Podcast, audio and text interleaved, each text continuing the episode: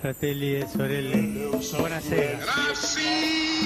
Luterilaisuus ei näy Bismillahirrahmanirrahim. päältä päin kovin paljon. In the name of God. On nuorempia perheitä. Selittelemättä I kaikkia. do not heed. It is this unseen power Viime viikkoina on jälleen räiskynyt keskustelu siitä, mitä saa opettaa nuorille seksistä.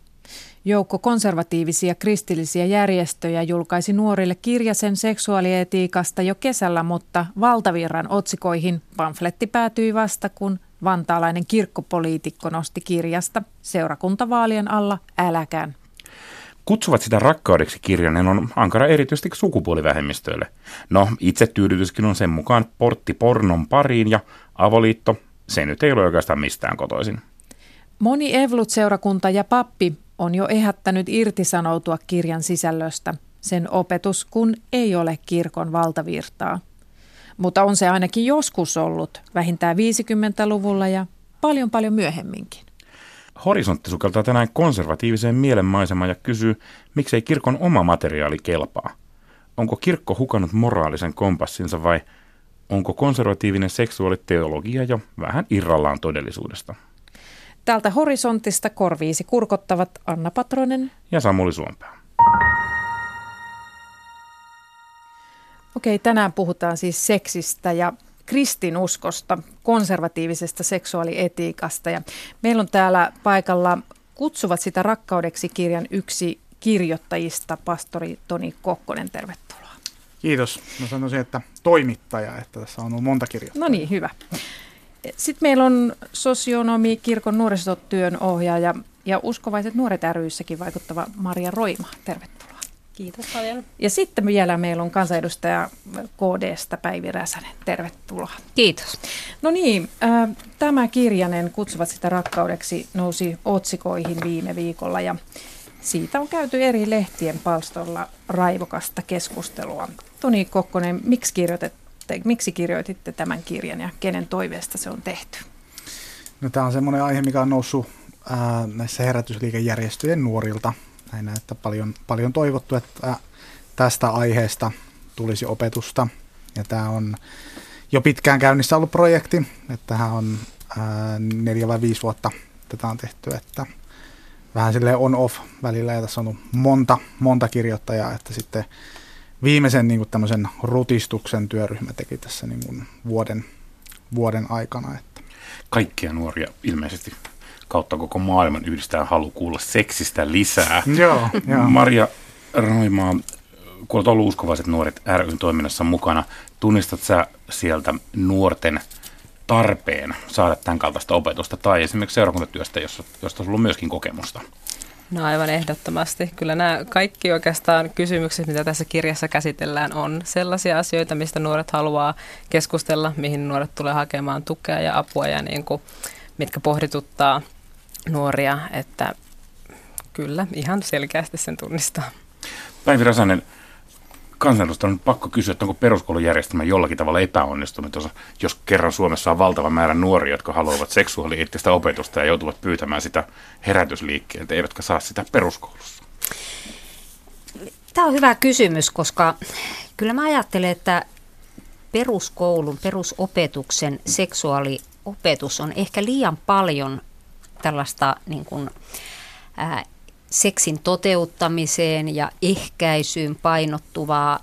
Totta kai nekin on tärkeitä, tärkeitä asioita, mutta sitten se pointti, että mihin kontekstiin ylipäänsä ihmisen seksuaalisuus kuuluu, parisuhde, avioliitto, se, että seksistä myös seuraa lapsia, tämä lasten saaminen, nämä on asioita, jotka helposti jää käsittelemättä ja, ja aika usein puuttuu siitä seksuaalietiikasta.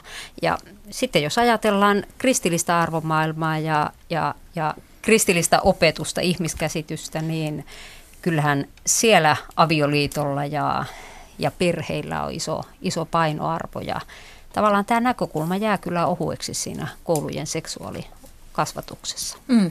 No tässä on ö, tietenkin teemoja avioliitosta, avoliitosta, sitten on itsetyydytyksestä, homoseksuaalisuudesta. Tässä on se linjavetoja ö, mistä nämä seksuaalieettiset linjaukset vedetään, Toni Kokkonen? No mä sanoisin, että nämä linjaukset, joita tässä ehkä nähdään, niin nämähän on kristinuskon mainstreamia. Mä sanoisin, että nämä on sitä, mitä suurin osa maailman kirkoista, suurin osa maailman kristityistä uskoo.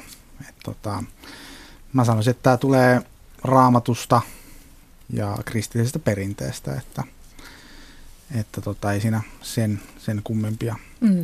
Paljon mä näen tässä vaikka nyt samaa kuin evankelitaisen kirkon piispojen rakkauden lahja kirjasessa, että, että siinä ollaan mun mielestä samoilla linjoilla.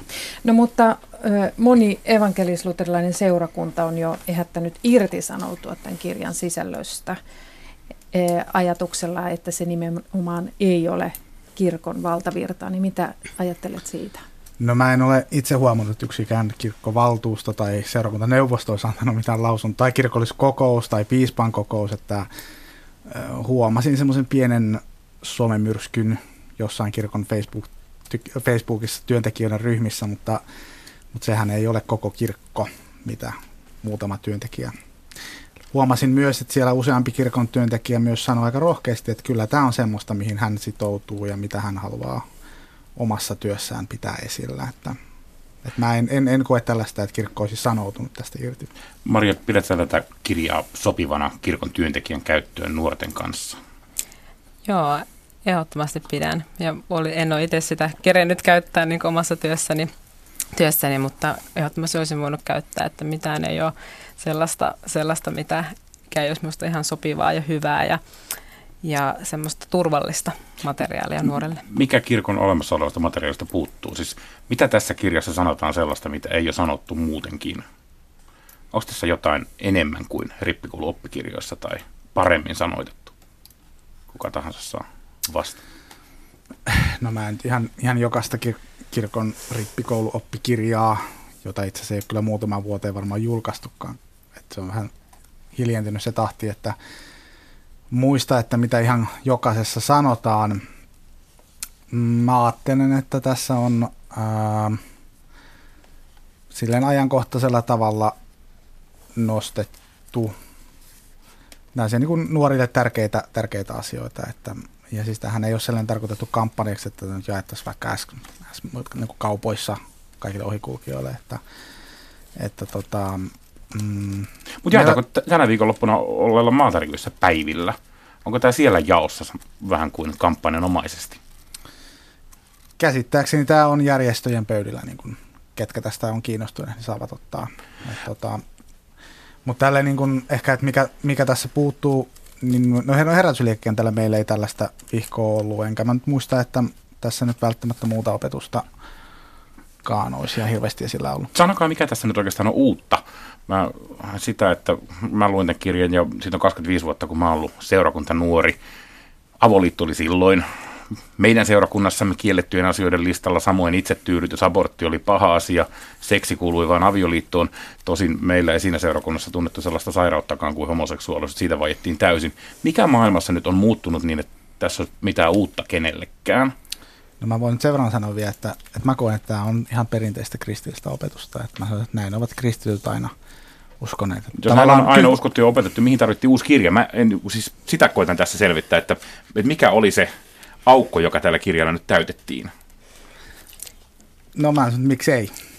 Päivi. Päivi mm. Ja Maria. Joo, mä itse luin tämän tällä viikolla tämän kirjan läpi ja olin kyllä todella iloisesti yllättynyt siitä, että kyllä tässä mielestäni täytetään sellaista aukkoa, että tässä niin yllättävän rohkealla tavalla puututaan ää, aika arkaluonteisiin. Mä uskon, että monelle nuorelle kipeisiin kysymyksiin. Mikä susta on niin kuin rohkea kohta siellä? No siis kyllä, nämä, mä sanoisin, että nämä esimerkiksi pornosta, itsetyydytyksestä, tämän tyyppisistä asioista näin avoimesti puhuminen ja samalla minusta erittäin hoitavasti. Että tässä on hyvin sellainen niin kuin sieluhoidollinen ja hoitava sävy, ää, nuorten kasvua ja kehitystä, identiteettiä tukeva sitä, että tytöt ja pojat rohkaistuisivat hyväksymään itsensä sellaisena kuin ovat ja, ja, ja niin kuin arvostamaan sitä Jumalan luomistyötä, joka, joka, joka jokaisessa on. Että tämä on kyllä mielestäni erittäin hyvä kirja. Ja sanoisin kyllä vielä, että, että aika pehmeällä tavalla kirjoitettu. Et mä en pidä tätä millään tavalla niin kuin sellaisena äh, jotenkin äh, hyökkäävänä tai pamfletin omaisena, vaan, vaan, vaan todellakin nuorten kasvua ja kehitystä hyvällä, rakentavalla tavalla tukevana. Maria. Joo, no siis itse kanssa on tämä nyt kokonaan lukenut ja minusta oli tosi kaunis kirja oikeasti, että se, se mulle tuli siinä. Ja mitä itse olen kuullut nuorten tai nuorten aikuisten palautetta tästä, niin moni on ollut ihan sitä, että on lukenut tämän jo useamman kerrankin läpi, koska se on tuntunut niin semmoiselta, että hei tässä on asioita, jotka minun on helppo ymmärtää, helppo, helppo niin ottaa vastaan ja jossa on ne raamatulliset arvot, joihin nuori itse haluaa uskoa ja tukeutua ja sitoutua, niin esitetty sillä tavalla, että ne on, niin kuin, on niin kuin ymmär, ymmärrettävää ja myös antaa nuorelle itselle sellaista, että hei miksi, miksi nämä on ne, ne joihin joihin niin kuin on turvallista elämässä perustaa nämä raamatun arvot. No nyt tässä kirjassa käsitellään tietenkin myös homoseksuaalisuutta, niin mi- millaista tulevaisuutta tämä konservatiivinen seksuaalietiikka tarjoaa sitten homoseksuaalille nuorelle, kun tuossa Päivi sanoit, että, että tässä on tämmöinen hoitava ote, sieluhoidollinen ote. Mitä te sanoisitte? No mä esimerkiksi kiinnitin huomiota siihen, että kun tässä käsitellään tätä aihetta, niin, niin ähm, samalla puhutaan siitä, miten arvokkaaksi jokainen ihminen on luotu. Ja vaikka olisi näitä tunteita samaa sukupuolta olevaa kohtaan, niin et siitä ei tarvitse mitenkään joutua paniikkiin eikä säikähtää. Voi olla, että nuori ihminen kypsyy ja kehittyy ja, ja, ja tunteet muuttuu, mutta sitten toisaalta voi olla, että jonkun kohdalla ei muutu ja sitäkään ei tarvitse ikään kuin lähteä väkisin muuttamaan. Eli kyllä, kyllä tässä mielestäni hyvin niin kuin myönteisellä tavalla, mutta toisaalta tietysti sit tuodaan selkeästi se raamatun opetus, että avioliitto on tarkoitettu miehelle ja naiselle ja, ja seksisuhteet on tarkoitettu avioliittoon. Et kyllä, mm. kyllä tämä niin tämä klassinen kristinuskon opetus ja raamatun opetus tässä selkeästi tulee esiin, mutta mielestäni hyvällä tavalla. Niin, no näkymys siitä, että tämä homoseksuaalin liikkuva tila sen oman seksuaalisuuden alueella on oikeastaan vain yhteen suuntaan että joko heteroksi muuttumalla tai sitten täy, tämmöinen täydellinen sel, selibaatti, niin kuinka realistinen tämä niin kuin on? Ja Toni Kokkonen, miten sä näet tämän? No mä ehkä näkisin tämän, niin kuin Päivitys sanoi, että voihan näitä homoseksuaalisia niin kuin tunteita ja, ja ajatuksia, ja, ja ne, on, ne on mun mielestä niin kuin kuuluu ihmisen kehitykseen. Että se, että, että mä ehkä koen, että meidän yhteiskunnassa se on vähän naulattu liiankin yksipuoliseksi, että jos sä koet ihastumista tois samaa sukupuolta olevaa, niin oot automaattisesti homo. Et, et, et mun mielestä sitä, se on ehkä vähän niin kuin yksi, yksi suunta sitten taas. Että, et. Niin se rauhoittava viesti on siinä, että, että jos kokee tunteita samaa sukupuolta olevaa kohtaan, niin sitten välttämättä kuitenkaan voi ihan täysin joutua olemaan homo. Eli siinä homoudessa jotain niin selkeästi vialla kuitenkin siinä ihmisessä, joka on homo. Siis homoseksuaalisuusopetushan on tässä kirjassa luvussa rakkauseksyksissä avioeron seksuaalisen väkivallan jälkeen kohdassa ennen, ennen muun muassa aborttia ja muita. Se on tällainen niin yksi osa näistä ongelmista, joita ihminen saattaa kohdata, ei semmoinen luonnollinen osa ihmisyyttä. Mikä tässä on sitä sieluhoitavaa otetta?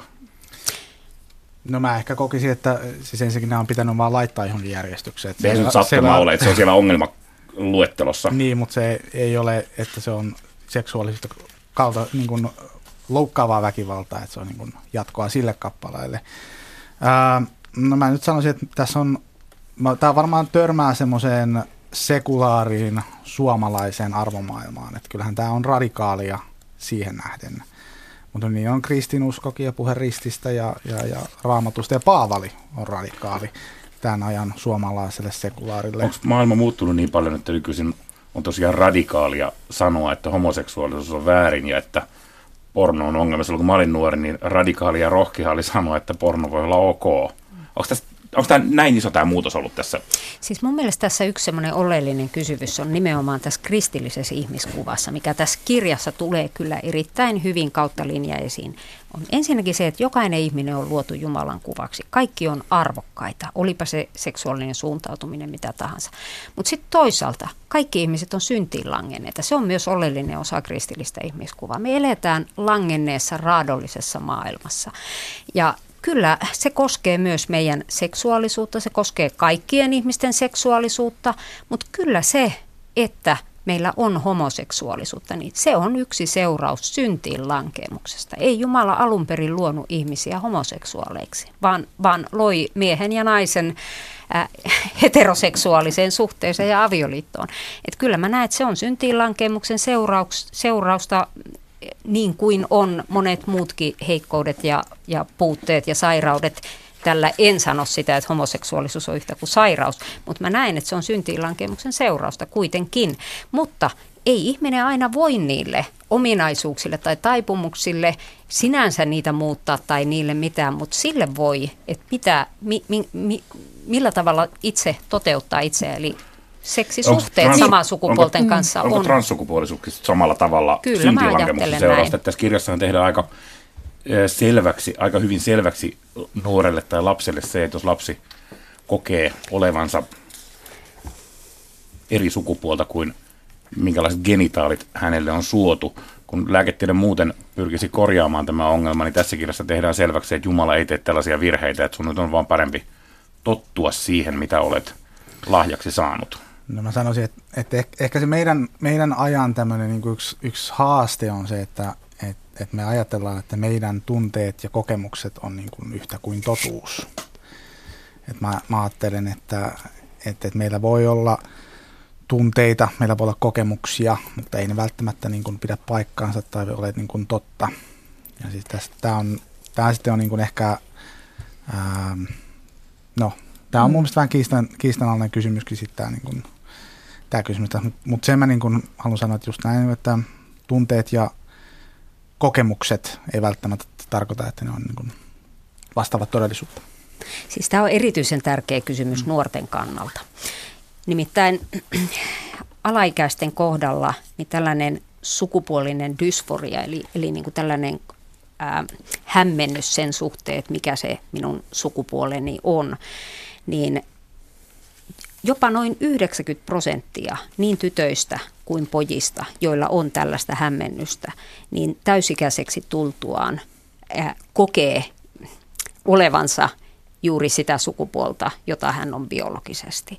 Eli ne on hyvin usein, useimmiten täysin ohimeneviä tilanteita ja sen takia on aika vaarallista, jos kovin nuorena aletaan opettaa sillä tavalla tai tuoda sellaista ajatusta, että, ehkä sinä poika oletkin tyttö tai ehkä sinä tyttö oletkin Onko poika. sellainen riski oikeasti olemassa, että joku opettaisi lapsille näin? Sellaista riskiä on todella paljon tällä hetkellä. Mm. Siis todella paljon. Esimerkiksi SETA kylvää jatkuvasti tällaista, tällaista ajatusmaailmaa kä- käydessään kouluvierailulla tai jopa rippikouluvierailulla. Maria Et se on meillä tämän hetken yksi, sanoisin suorastaan vitsaus, joka, joka, joka niin kuin nuorten tätä kehitystä ja kasvua on häiritsemässä. No niin, Maria Roimaa haluaa sanoa jotain.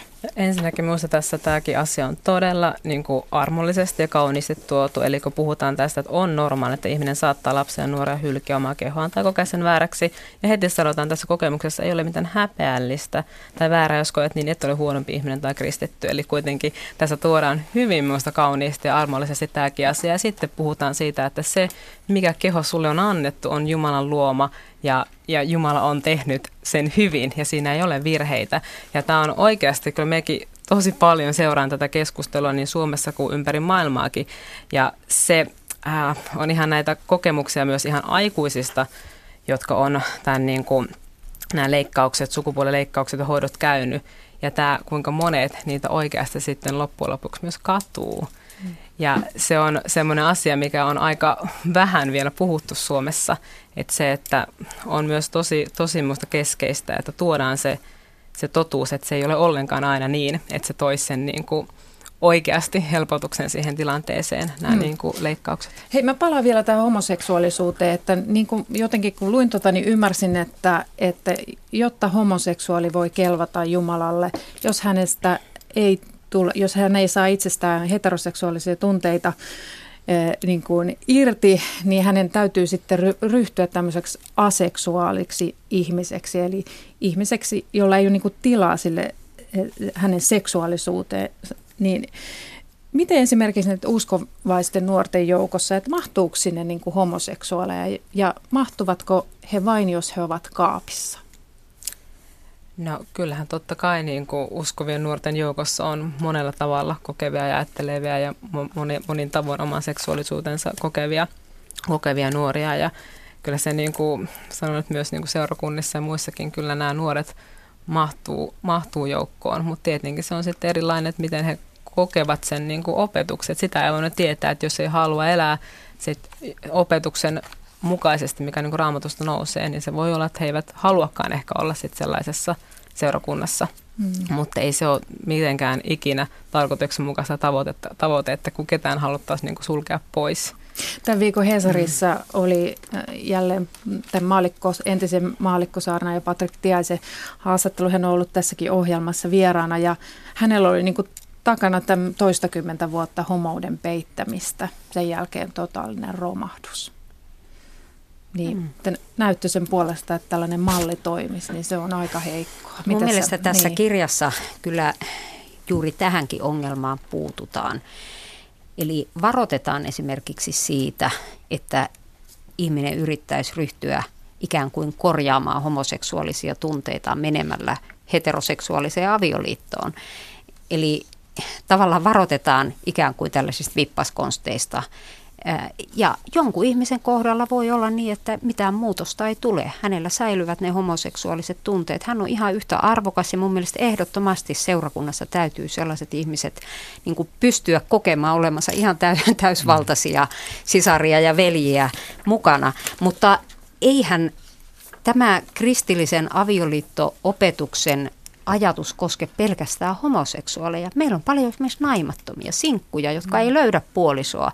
Ja heidänkin kohdallaan se raamatun opetus on sama, että seksi kuuluu avioliittoon. Hekin joutuvat ikään kuin kilvottelemaan sit sen oman seksuaalisuutensa kanssa. Ja sen mä torjusin, että ei, aseksuaalisuus on eri asia kuin se, että homoseksuaalisuus, että eihän ihminen tule ikään kuin seksuaalisesti neutraaliksi, aseksuaaliksi, jos hän kieltäytyy harjoittamasta seksiä, että hänellä silti voi olla niitä seksuaalisia tunteita.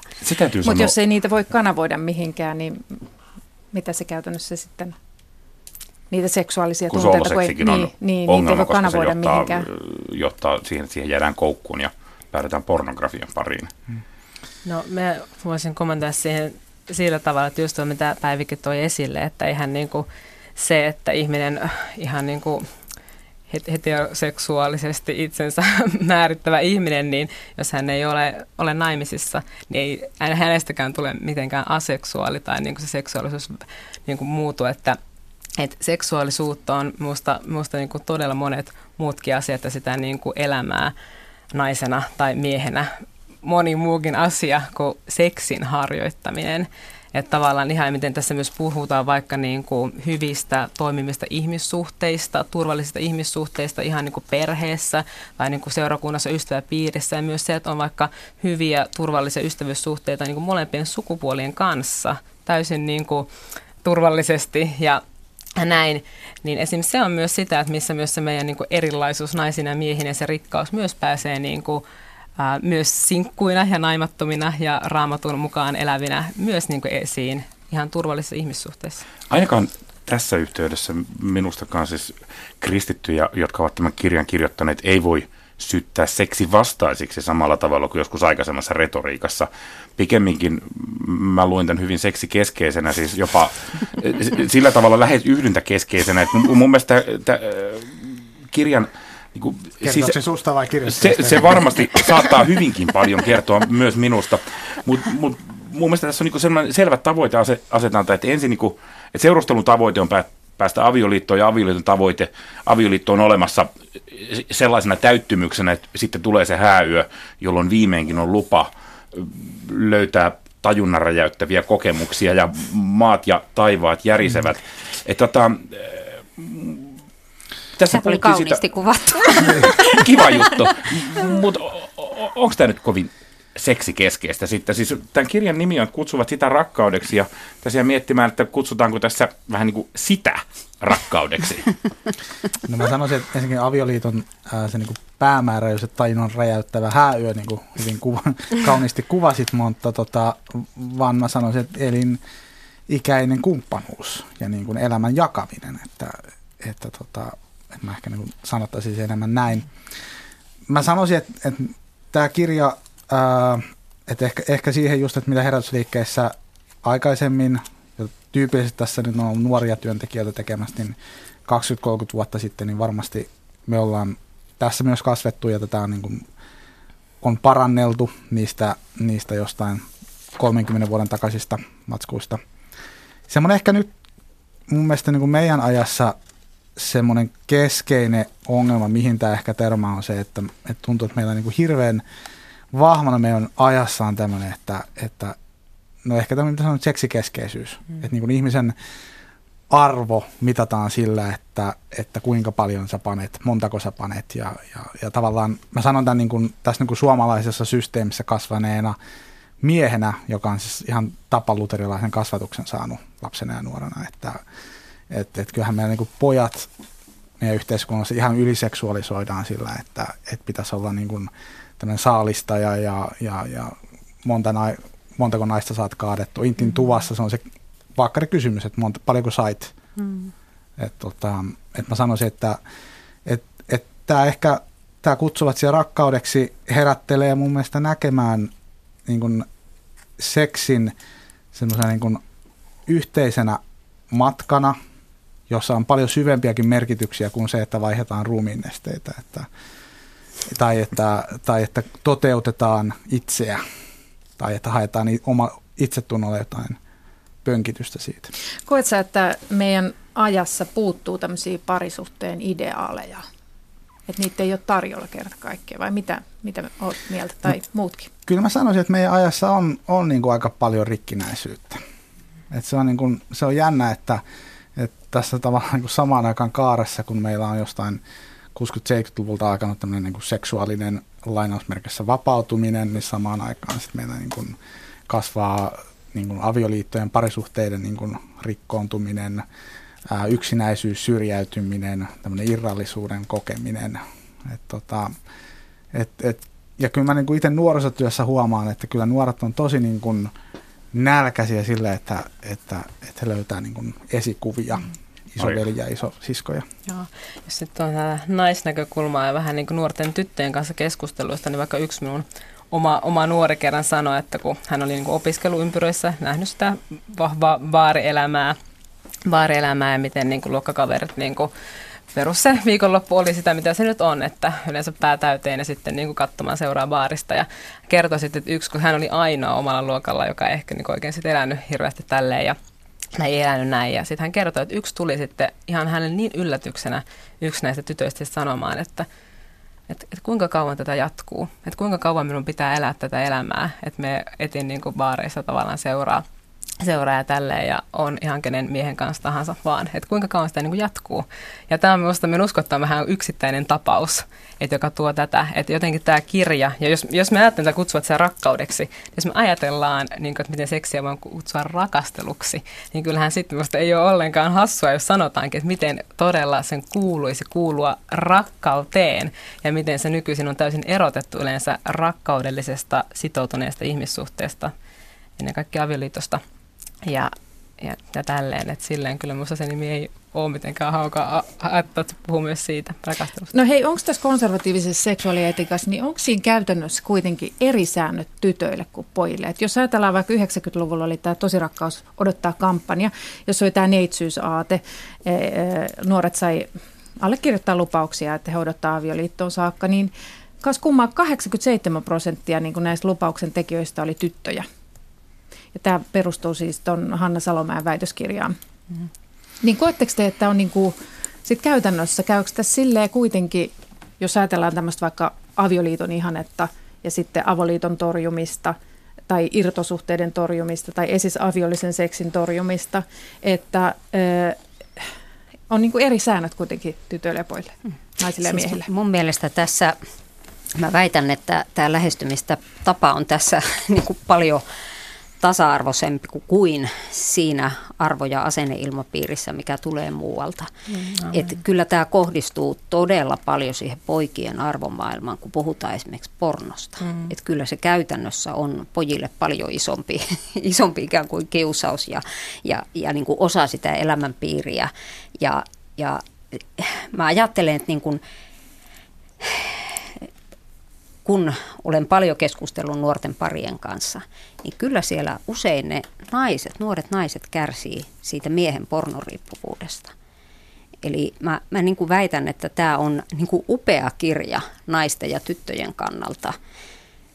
Ja, ja tietysti ihan tämä, tämä, että minkälaista seksuaaliopetusta ylipäänsä ja kasvatusta nuoret saa, niin kyllä se niin kuin käytännössä – jos mä vertaan vaikkapa tätä kouluopetusta tai sitä arvomaailmaa, mikä tulee muualta, niin se on hyvin pitkälti pelkistyy niin kuin sen teknisen suorituksen, raskauden ja sukupuolitautien ehkäisyvälttelyksi, ehkä myös sit nautintokeskeisyydeksi. Mutta sitten semmoiset tärkeät arvot, jotka pitkällä tähtäimellä, niin kun ajatellen perheitä, lapsia, avioliittoja, ihmisen elämään, niin kuin, niin kuin uskollisuus, sitoutuminen ja se, että seksin positiivinen seuraus on lapset. Et joskus pitäisi mainita se myös positiivisena seurauksena eikä mm. puhua vain ehkäisystä. Niin tässä se ero tosiaan korostuu tässä kirjassakin. Mutta vain miehen kohdassa, kohdassa Jumala loi mieheksi ja naiseksi, niin vain miehen osalta puhutaan kiusauksista, joita on muun muassa porno ja muut seksuaaliset houkutukset – naisille tällaisia kiusauksia näitä oleva ollenkaan. Naisille sen sijaan kysymys omasta ulkonäöstä ja kauneudesta voi olla erityisen kipeä. Maria, tunnistat tämän jaon?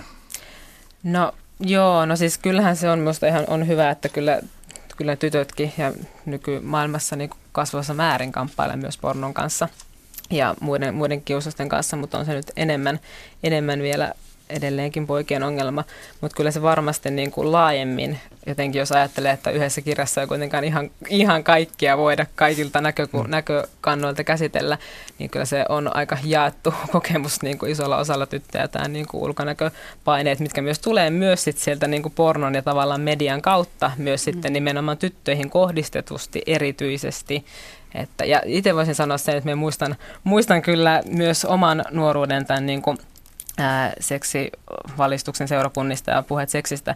Ja mulla ei kyllä ikinä, mä on se 15 vuotta aikaa omasta teiniästä, ja mulla ei ikinä tullut sellainen olo, että sitä olisi enemmän kohdistettu tytöille.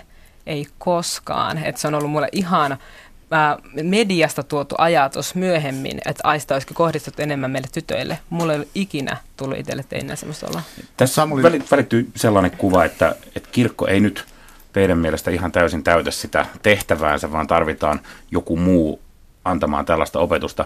Joten ohjelman loppu, uskotteko te kolme, että kirkko voisi vielä ottaa takaisin paikkansa sellaisena moraalin majakkana, että tällaisia ohjeita jaettaisiin kirkosta isommalla äänellä ja niitä noudatettaisiin. On, onhan herätysliikkeetkin osa kirkkoa. Minä olen kirkon jäsen ja Toni on kirkon pappi, että niin. olemme osa kirkkoa. Ja hän... jäsen, kyllä. Se, se, se, minkä piispat jättävät tekemättä, niin te teette sitten. Seurakuntalaiset ja paimenet tekevät. Niin, niin musta, musta se vähän tuntuu siltä, että aina kun piispat lausuu jotain, niin kun kymmenen vuotta sitten oli niin rakkauden lahja, niin niin, niin musta tuntuu, että, että niin ehkä liberaalisiipi on keksinyt tämmöisen hyvän ikiliikkujan, että, että tota, aina, aina vaaditaan, että nyt pitäisi kirkon sanoa jotain, linjata jotain, piispan pitäisi sanoa jotain ja sitten kun piispat linjaa jotain, kirkolliskokous sanoo jotain, niin sitten, että ei kun nyt pitäisi kirkon sanoa jotain, piispan pitäisi linjata jotain, että se, että, että mä en tiedä mikä siinä on niin ongelmana, että mun mielestä kirkko linjaa ja kirkko on linjannut, että avioliitto on miehen ja naisen välinen, että ei siinä niin mitään ongelmaa ole. Okei. Hei, tässä ohjelmassa piispa Seppo Häkkinen sanoo jotain. Niin sen kannattaa teidän kaikkien kuunnella vielä. Mutta lopetetaan me tähän. Kiitos teille. Kiitoksia. Kiitos. Kiitos.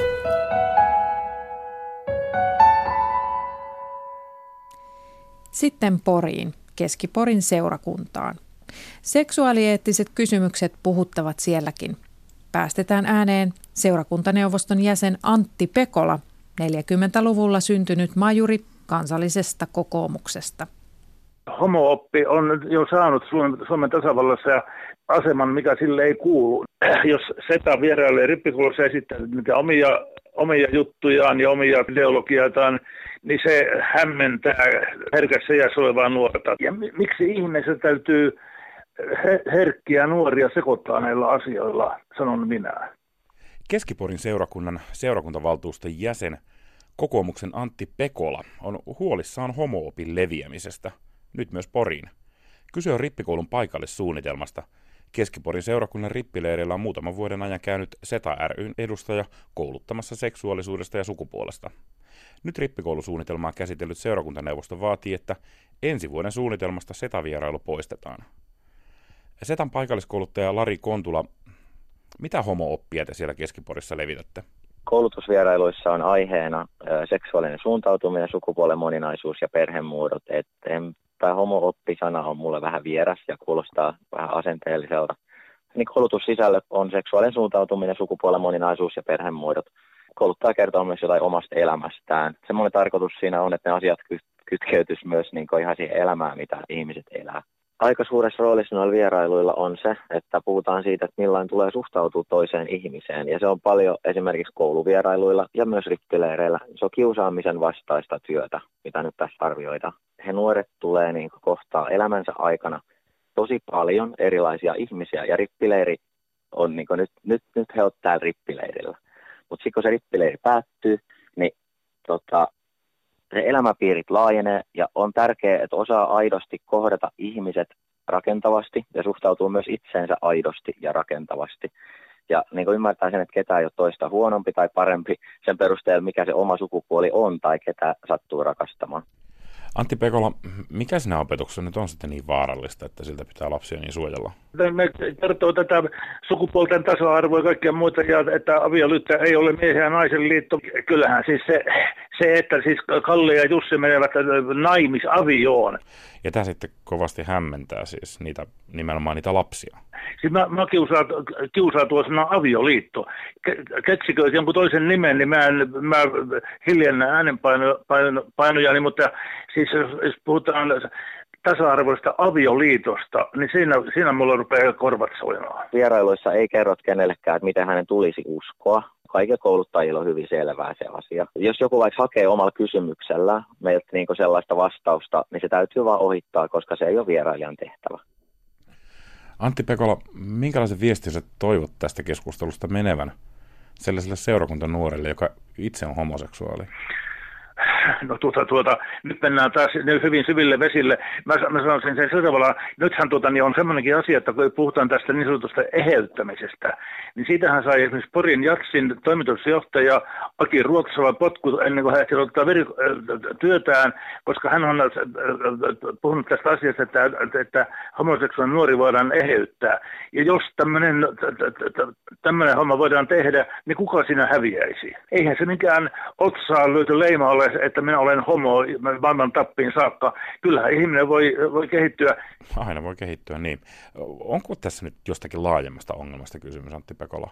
Minä en kannata sitaateissa kaikki käy uskontoa, vaan kyllä, kyllä meillä täytyy olla yhteiskunnassa normit ja peruspylväät, minkä varassa tämä yhteiskunta kun rakennus toimii. Seksi kuuluu lähinnä avioliittoon siis? Jos mennään siis ihan siihen puhdasoppisuuteen tässä, että seksi kuuluu vain avioliittoon, niin se on sitten taas sitä fundamentalismia tähän suuntaan. Enkä mä nyt sitä ihan allekirjoita.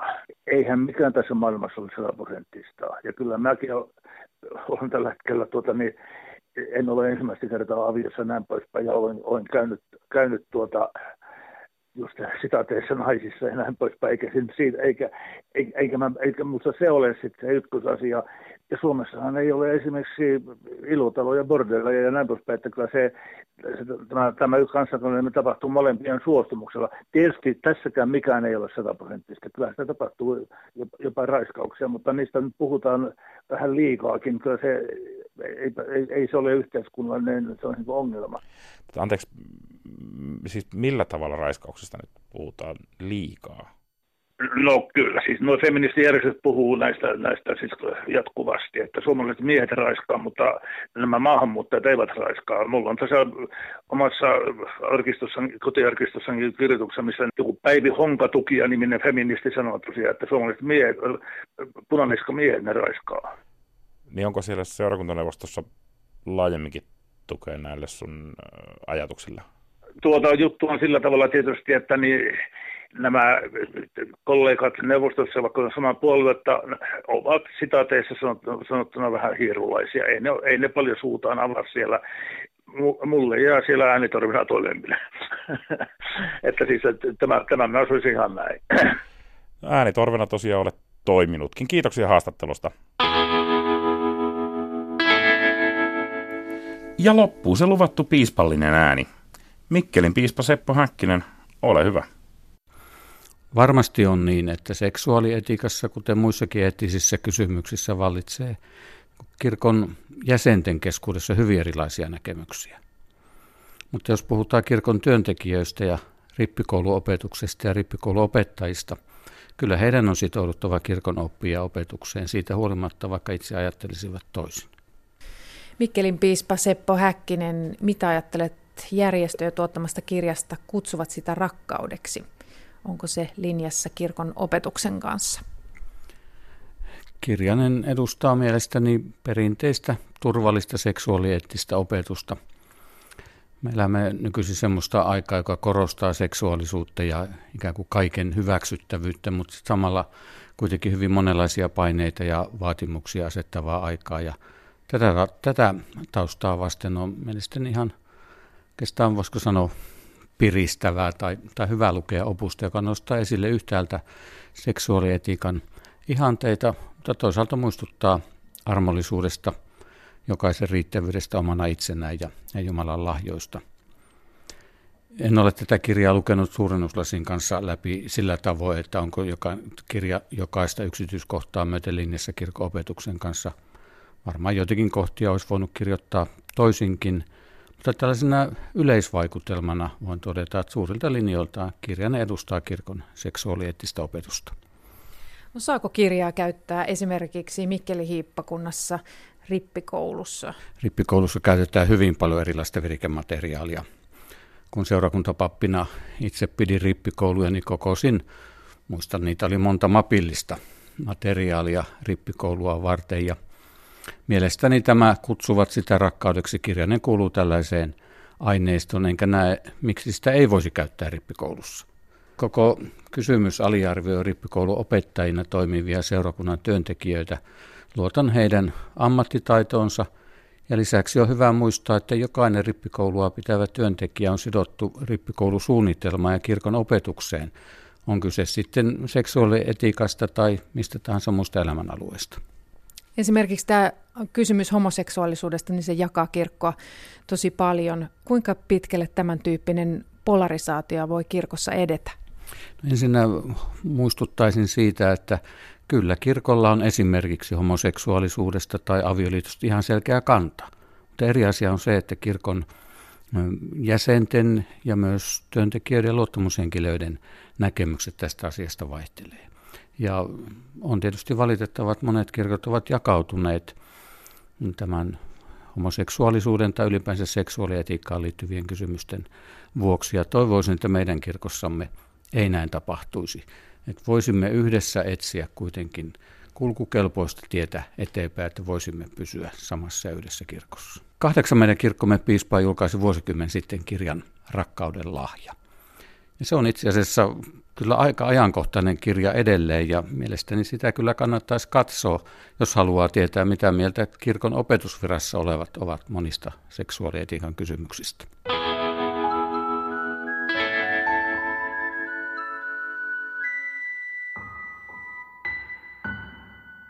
Horisontti jälleen ensi viikolla. Tätä ohjelmaa voit kuunnella Yle Areenassa vaikka salaa peiton alla.